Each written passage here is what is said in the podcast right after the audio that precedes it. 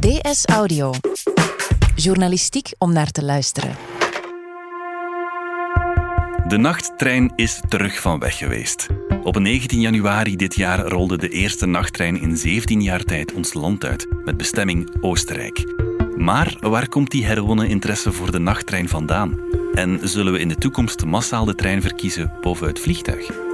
Het is vrijdag 24 januari. Mijn naam is Niels de Keuklare en van de redactie van De Standaard is dit DS Audio.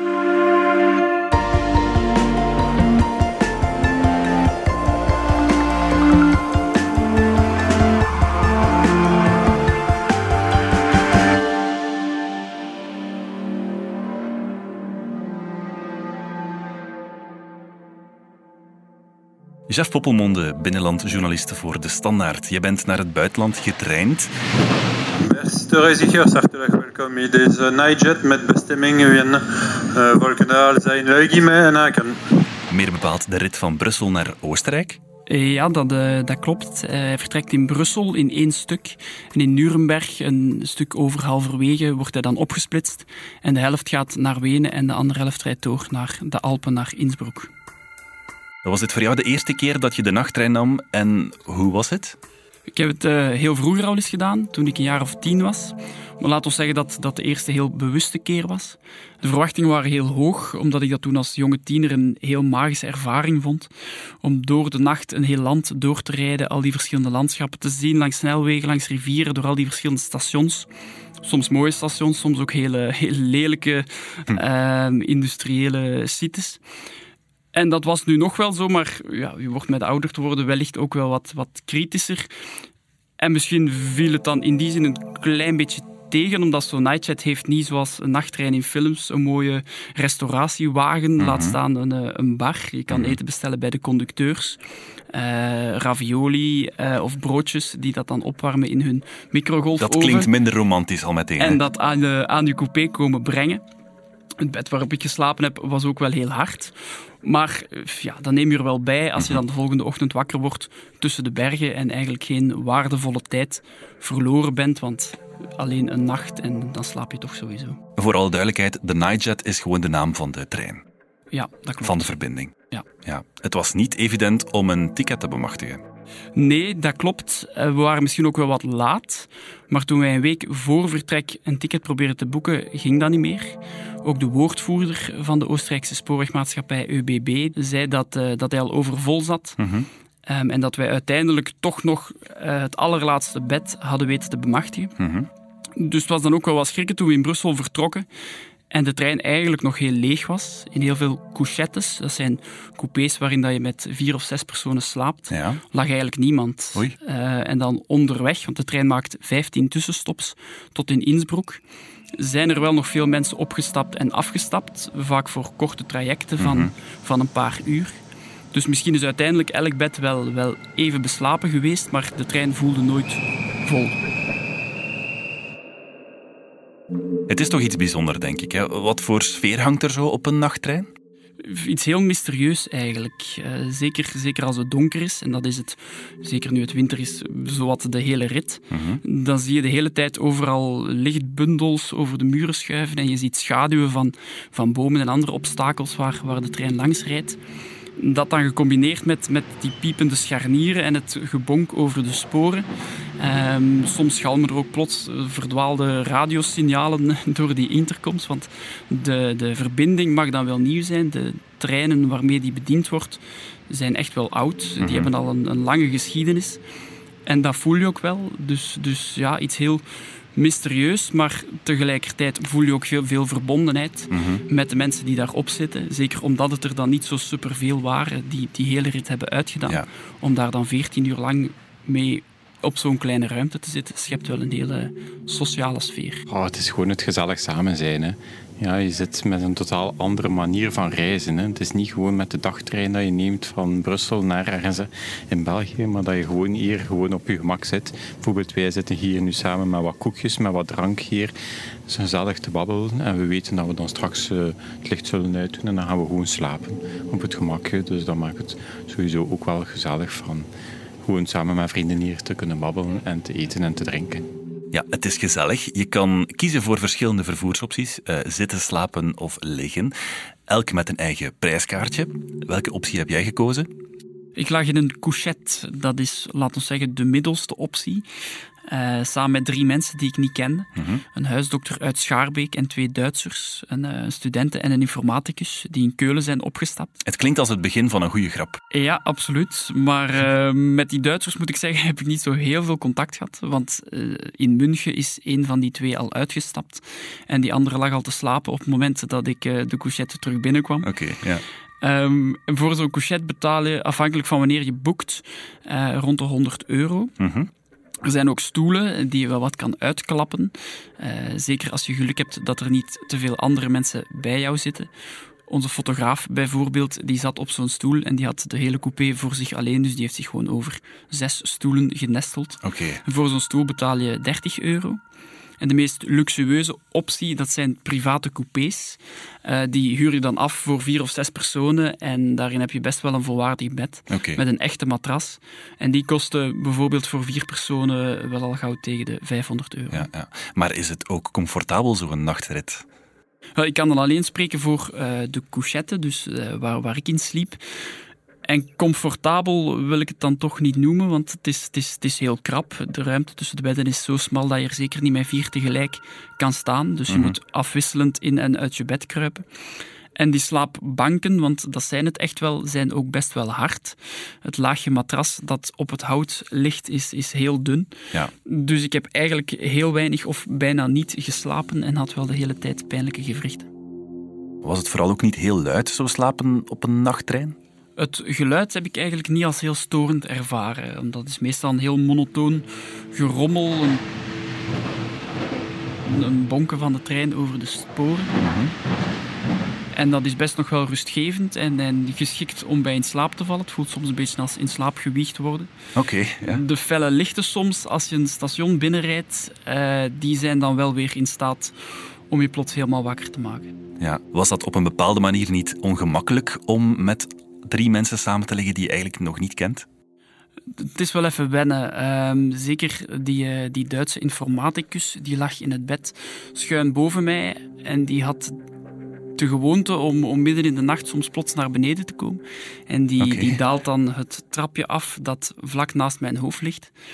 Dus eh, ja, ik, ik, werd dan wel wakker en dan staat er zo plots een halfnaakte Duitser die je nog mhm. nooit gezien hebt voor je neus. Oké. Dus dat is dan wel even schrikken. Ja. Wat voor mensen reizen met een nachttrein? Uh, wel, de mensen die op deze trein zaten, waren er veel die op, uh, op skireis gingen. Die in Innsbruck, uh, een beetje voor Innsbruck eruit gingen om te gaan skiën. Vader die zijn zoon ging bezoeken. Maar er zaten ook wel wat uh, specialere types op, laat ons zeggen. Uh, een van de vier vrienden die ik heb leren kennen, die had ook al heel veel ervaring met nachttreinen. En die zei dat trekt een speciaal soort mensen aan. Er zitten redelijk veel uitvinders, dokteurs, um, politici en aan de andere kant um, crimineel, bankoverval. ik heb eigenlijk al van alles tegengekomen op de nachttrein. Dat is eigenlijk wel een leutig volk dat erop zit. Ja, je moet eigenlijk zot zijn voor in zo'n kot te kruipen met zes onbekenden voor een hele nacht van wat is drie vierkante meter of zo, vier vierkante meter. Dus. Op deze trein zat ook een, een Schotse man die al 28 jaar op straat leefde en die op weg was naar Roemenië om daar zijn rijbewijs te vernieuwen. Blijkbaar is rijbewijs halen in Roemenië zo goedkoop dat hij zelfs met treinticket erbij goedkoper af was dan wanneer hij dat rijbewijs in Schotland zou vernieuwen. En die man had zijn grote hond bij en zei dat hij rondkwam door uh, te goochelen op straat. Dus dat was wel een bijzondere figuur. Zijn dat dan ook allemaal groene jongens, de reizigers? Nee, eigenlijk niet. De meeste passagiers op deze trein alleszins zaten daar om heel praktische overwegingen. Zeiden ook zelf, ik ben geen groene jongen, ik recycleer wel, maar daar blijft het bij. Mhm. Maar het gemak van niet moeten vliegen met, met alle controles en wachttijden die daarbij horen, of om niet zelf 14 uur achter het stuur van de auto te moeten zitten en toch in het centrum van de stad aan te komen, dat soort overwegingen waren, waren voor hen veel belangrijker.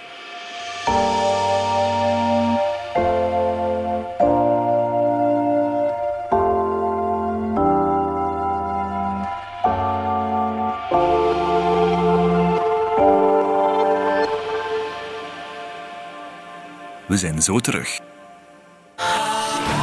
Profiteer bij Renault van saloncondities op al onze modellen. Ah ja? Geniet bijvoorbeeld van 8.300 euro aan voordelen op Renault Kadjar. Mag hij? Tot 31 januari in het hele Renault-net. Zondag inbegrepen. Yes! Aanbod onder voorwaarden.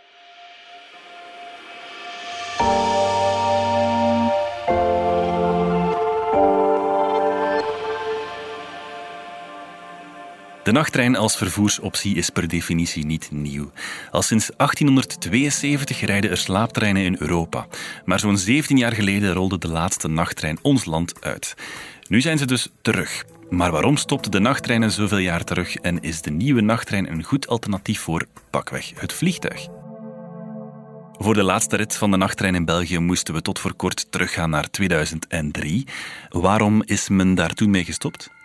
Omdat het niet rendabel meer was. Op een bepaald moment heeft de Duitse overheid en heel veel nachttreinen reden door Duitsland. De tarieven die spoorwegmaatschappijen moeten betalen om over die Duitse sporen te rijden, opgetrokken. En die kosten die waren voor spoorwegmaatschappijen, in België de NMBS, sowieso al hoog. Je rijdt tenslotte met een hotel op wielen. Daarbij kwam ook de groeiende concurrentie van goedkope vliegtuigen, ook voor korte afstanden binnen Europa. En een heel ingewikkelde Europese regelgeving, ehm, ook vandaag nog. Die Nightjet, waar ik mee gereden heb, die moest bij elke grensovergang, dus wanneer je Duitsland binnenreed en wanneer je Oostenrijk binnenreed, van locomotief veranderen. Dus ehm, omdat elk Europees spoornetwerk op een ander stroomnet is aangesloten met andere spanningen. Efficiënt is natuurlijk wel anders. Ja, ja, ja. Niet rendabel dus eh, destijds. Is dat nu wel het geval of hoe worden de ritten nu gefinancierd? Voorlopig eh, zijn die nachttreinen alleszins nog niet rendabel. Eh, daarom ook is ÖBB de enige die er vandaag nog op inzet. En ook zij zeggen dat het geen vetpot is. Oké. Hun nightjets zijn voorlopig voor hen een, een verliespost en voor, vooral een aanvulling op hun dagtreinen, die zij in Oostenrijk zelf eh, natuurlijk aanbieden. Zij hopen daar dit jaar verandering in te brengen en daarvoor rekenen ze ook op meer subsidies van de Oostenrijkse overheid. Die zijn cruciaal, dat zegt ook eh, Sophie Dutterdoir van de NMBS. Zonder overheidssubsidies krijg je een nachttrein vandaag gewoon niet van de grond. De rit van Brussel-Zuid naar Innsbruck duurt zo'n 15 uur. Dat is best lang. Voelt het ook zo? Nee, eigenlijk niet. Zelfs ondanks dat slapen wel heel moeilijk is, gaat de tijd wel, wel heel snel vooruit. Ik denk dat dat ook komt doordat je het landschap letterlijk aan een heel snel tempo voorbij ziet schieten. Wat een gevoel geeft van, van ja, tijd die heel snel passeert. Wat de aantrekkelijkheid betreft, hoe wil de nachttrein aan populariteit winnen tegenover het vliegtuig? Dat zal vooral van, van de prijs en van het comfort moeten komen, denk ik. Sneller dan een vliegtuig zal die trein nooit kunnen zijn. Ehm, en zoals de NMBS en ook ÖBB zeggen, die prijs naar beneden krijgen, dat zal zeker in eerste instantie vooral een kwestie van, van, van overheidssubsidies en van, van steun van de regering eh, zijn. Ja, want die ticketprijzen op dit moment zitten in de categorie van de gemiddelde Ryanair-vlucht. Goh, het hangt er wel vanaf wanneer je boekt en ook naar waar je vliegt natuurlijk. Toen ik twee dagen voor mijn vertrek de prijs van een vlucht naar Wenen opzocht, vond ik er voor amper 23 euro en dan ben je een dik uur onderweg. Met de trein is dat naar Wenen 14 uur. Naar Innsbruck is dan wel weer iets anders. De prijzen voor een vlucht van Brussel naar Innsbruck, die gaan wel snel boven de, boven de 300 euro. Dus het hangt heel erg van de bestemming af of de vlucht dan wel de trein het goedkoopste de goedkoopste optie is. Ja. Vanuit Brussel is de nachttrein naar Oostenrijk de enige op dit moment. Denk je dat we in de toekomst nieuwe verbindingen mogen verwachten? Voorlopig zijn er bij mijn weten geen, geen andere maatschappijen met plannen om nachttreinen in te leggen. Laat staan dat die in Brussel zouden vertrekken. Het moet allemaal van ÖBB komen. Eh, die hebben er vandaag 27 en die willen ook nog uitbreiden in Europa. Maar hun treinen zullen natuurlijk altijd naar Oostenrijk rijden. Dus van Brussel naar andere landen, dat zal denk ik nog niet voor morgen zijn. ÖBB zou wel de, de intensiteit van deze verbinding willen opdrijven, eventueel eind dit jaar, als het een succes blijkt te zijn. Dus dat er meer dan twee treinen per week zouden rijden. Maar dat hangt nog af van de bezettingsgraad. Ja.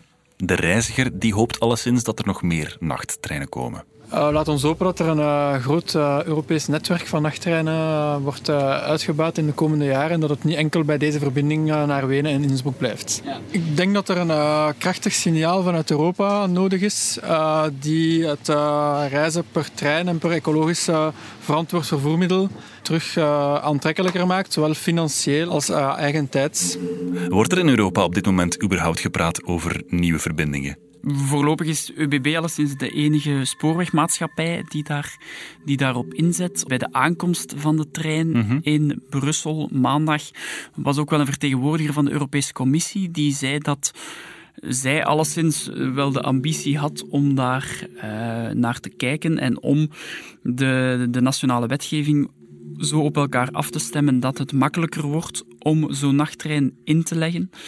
Uh, maar voorlopig heel concrete projecten zijn daar buiten ÖBB dan nog niet. Ja. Bij de NMBS willen ze graag meewerken aan nieuwe internationale lijnen.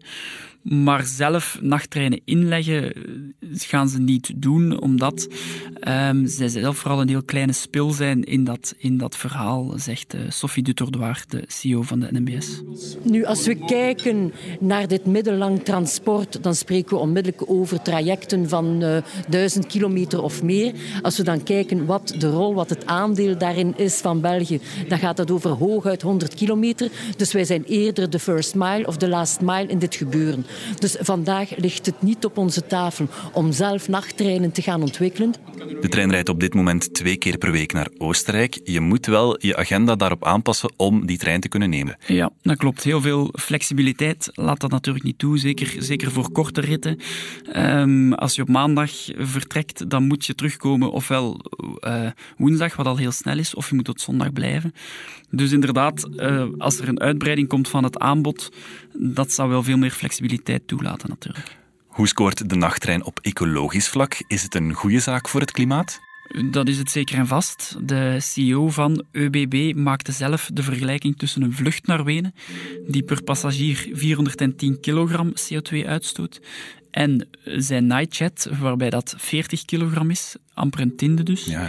En het is ook algemeen aanvaard dat de trein, uh, na natuurlijk de fiets, maar voor lange afstanden het meest duurzame uh, ecologische transportmiddel is op dit moment. Dus hoe meer vluchten vervangen kunnen worden door treinen, hoe beter voor het klimaat. Ja. Dus vanaf nu altijd de nachttrein naar Oostenrijk? Voor lange reizen zeker en vast, want je, je, reis begint eigenlijk al op het moment dat je op die trein stapt. Het is, het is een deel van de ervaring. Maar om ook voor kortere citytrips, uh, laat staan voor diplomaten of zakenreizigers, aantrekkelijk te worden, denk ik dat de balans tussen prijs en kwaliteit op die nachttrein nog wel wat beter moet worden. Ja, oké. Chef Poppelmonde, dankjewel. Graag gedaan. Hey. Ik ben Wouter, chef audio van De Standaard. En voor de aftiteling begint even dit. Tweeënhalf jaar geleden maakten we een eerste podcast met De Standaard. We deden dat in een klein hok hier op de redactie. Een soort veredelde kleerkast eigenlijk. Telkens als we wilden opnemen, moesten we eerst op een tafel klimmen om de thealampen uit het plafond te halen. Want die zoemden en dat hoorde je in de opname. Niet geweldig praktisch. Die fase, die zijn we gelukkig voorbij. Al had het ook wel iets.